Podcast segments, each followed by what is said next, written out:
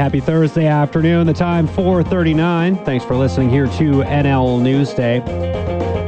The BC legislative session came to an end today after three weeks. MLAs now will have next week off before resuming work on May the 10th. So, to take a little bit of a look back on some of the discussions we've seen over the past number of days, I'm pleased to welcome back to the program the leader of the BC Green Party and MLA for Cowichan Valley, Sonia Furstenau. Sonia, how are you here this afternoon? I'm doing pretty good, Jeff. How are you doing? I'm doing well. Thanks so much for coming back on. Always love having you on the show. Uh, I think the first thing I wanted to talk a little bit about here today is this whole conversation that's going on around paid sick leave. Uh, you know, we, there's been a very popular conversation. I know the premier was asked a whole bunch of questions about it earlier this week when he was made available to the media. What were you hearing today or in the last number of days in regards to a paid sick leave? Is the government moving forward on this anytime soon? Well, that's what the premier said yesterday in question period is that they are moving forward with it, and you know we can expect to see something from them. But it, it fits into a a larger pattern um, with this government in general, which is a very kind of reactive approach to so many issues. So you know, COVID came into our lives with quite a vengeance uh, over a year ago, last March. Um, and one of the messages that we heard over and over again from health officers and experts was if you're sick, stay home. And here we are, it's almost May 2021, and uh, we're only now hearing that uh, the, the, provincial government is looking at a plan for paid sick leave. And it's just, it's, it is this larger pattern of like, wait until things are really uh, kind of you can't ignore them any longer and then finally do something.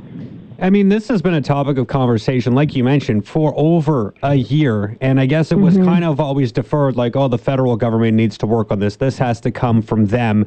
And then it finally took until now before basically I guess they sat, had enough and said, or they've heard enough from, from people like yourself and opposition parties basically saying, what is going on? People are having this difficult decision to make. If I have a itchy throat, do I go to work because I'm not supposed to, but I need to go collect that paycheck mm-hmm. and I'm not just going to sit at home and, and have a sore throat if that's all it is. I mean, h- how much, how frustrating has it been to sort of watch this process pretty much sit stagnant for the last 12 plus months?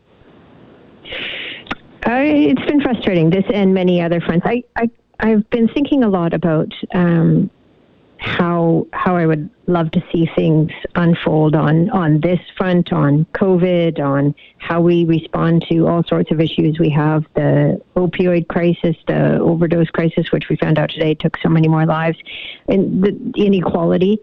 And and I think what we need is to start with a kind of an outcome that we're trying to achieve. So if if the outcome we're trying to achieve is that people stay home when they're sick and uh, it's not a, a consequence that they have to suffer in terms of not being able to pay their bills.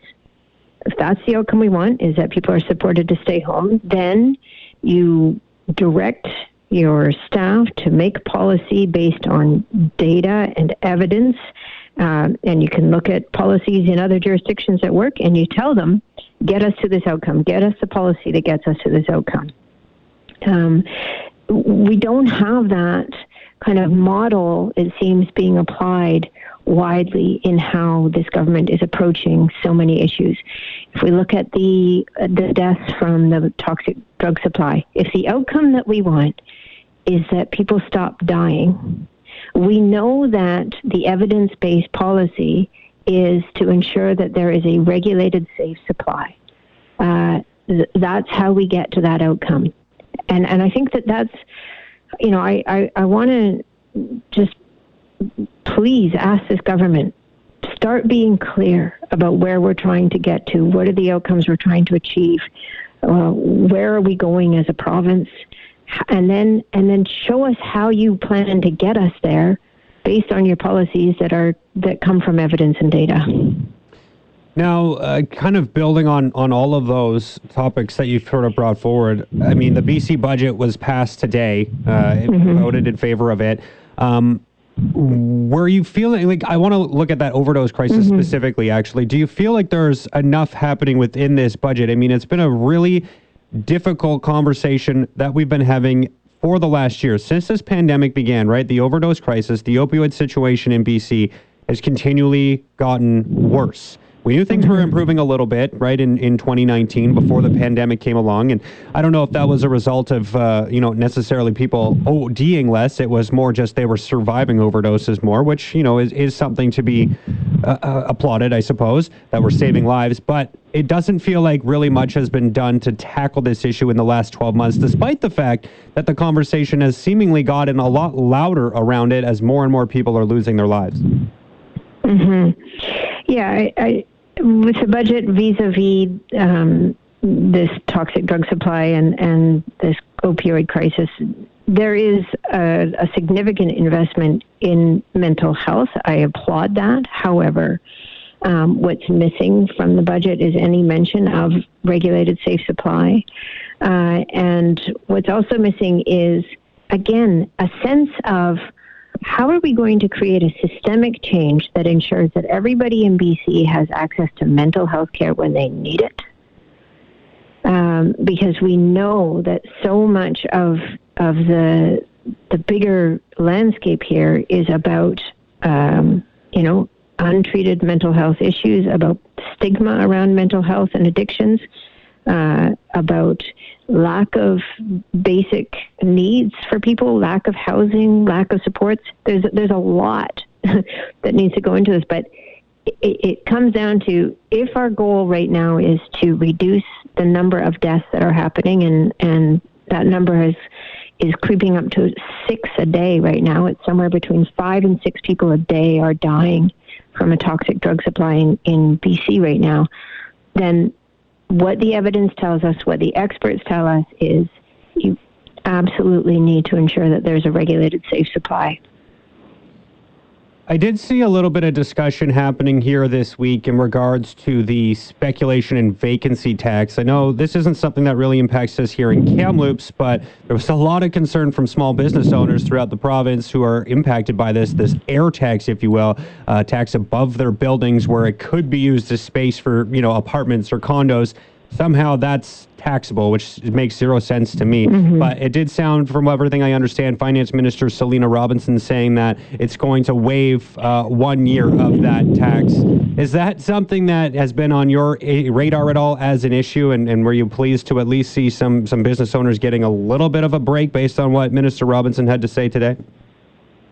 Yeah, I mean, I think it's important that this gets resolved, and and and it comes back to the outcomes. Obviously, the outcome of the speculation and vacancy tax shouldn't be that it puts an undue and unnecessary burden on small business owners for space that doesn't exist. I mean, that's you know that's definitely not an outcome we want in this province, and particularly right now.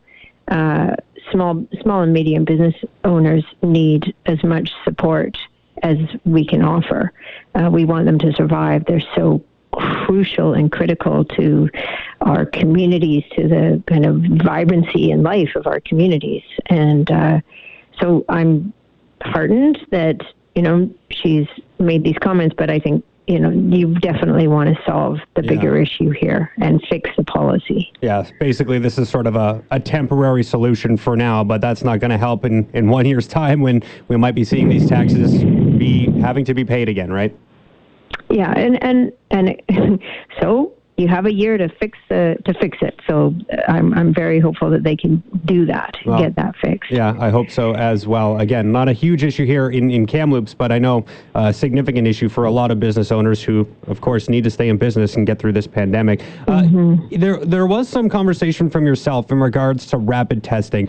What um, mm-hmm. um, what were you bringing up in the legislature in regards to this issue? What uh, concerns, I guess, do you have in terms of rapid testing and, and the lack of it that's really taking place in British Columbia? Yeah, so the federal government provided 2.7 million rapid tests to British Columbia. They provided rapid tests to uh, provinces across the country. And here in BC, we've used about 1% of those tests uh, since getting them last year. And it's, uh, it's a bit surprising that we aren't literally using every tool in the toolbox when it comes to uh, COVID 19, given what we're seeing in terms of hospitalization rates, in terms of the numbers of cases per day, and in terms of you know the growing evidence around the implications of long COVID, particularly for younger people who contract this disease, and maybe looking at you know not just months but years or perhaps a lifetime of symptoms. Uh, the reality is we don't know a lot. I've been um, looking at uh, a lot of the reporting that's being done around long COVID, and in countries and jurisdictions where they are tracking uh, the data on long COVID, it's it's anywhere between 10 and 30 percent of people uh, end up with these long-term symptoms that can be quite debilitating in their lives. So, given you know the the immediate risks of COVID-19 as well as the longer-term risks it is quite surprising to me that we aren't being more aggressive and proactive about testing. This is something that you look over at the other side of the country at Nova Scotia. They had, you know, less than 100 new cases, but they uh, they did 3,000 more tests in one day than we did here in BC. Uh, so they are being very aggressive about testing, about trying to find out where the virus is, and and really determined to get back down to the very, very low numbers that they've had since this pandemic began. And uh, I'm so, I just remain surprised that we aren't taking the same approach to testing that we've seen in other jurisdictions that, that keep their numbers down. Yeah, I've been baffled by the lack of use of, of the rapid test kits that we have in BC really since they started rolling in. And they've just been basically sitting in a warehouse waiting for someone to pick them up and use them. And there's been a lot of advocates out there saying, you know, maybe they could be used in long term care homes, maybe they could be mm-hmm. used in schools. And they just have gone unused despite the calls for that. Is that more of a matter of, of government or is it a matter of, of public health? Health and not directing the use of rapid tests? Is it a little bit of column A and column B? Uh, I'm, I'm a little bit confused as to where the directive to not use rapid tests is actually coming from. Yeah, I, I don't know the answer to that, Jeff. And this is another another sort of bigger picture issue that is emerging around this government's response to COVID in, in particular is a kind of uh, unclear communication, unclear sense of, of decision making processes um, and and how these decisions are being informed, what evidence is being used to inform these decisions, uh, and again, what outcomes are we trying to achieve, right? And it seems to me the outcome that we should all be striving for, at the our very top goal, is to reduce the number of COVID nineteen cases in BC, right? Mm-hmm. So to, to be able to do some sort of mental gymnastics to say that rapid tests wouldn't help with that I, I, I really can't understand the logic of it. Um, and I, I keep imploring this government uh, to to recognize that good, clear communication um, with the public about decision making, about outcomes, about data isn't a nice to have. It is essential because you need to continuously build and maintain trust in this equation. It's not, you know, you're asking people to come along to to get vaccinated, to take all the precautions that we need to be taking, but you also have to. The other side of that equation from government is provide that clarity, provide that understanding, provide the data, provide the decision making processes so that we can all understand where we're going and how we're getting there together. Sonia, those were all the, the topics that I had on my agenda here right now. I know there's a whole lot of other things that went on in the ledge over the last number of weeks here. So, was there anything specific that you wanted to highlight that we haven't touched on here just yet? Just one thing, Jeff, and that's uh, in relationship to the budget that came out. And yes, you know, we voted in favor of second reading of the budget today uh, because it contains a lot of important spending for healthcare, for mental health, and a lot of important investments in things that really matter.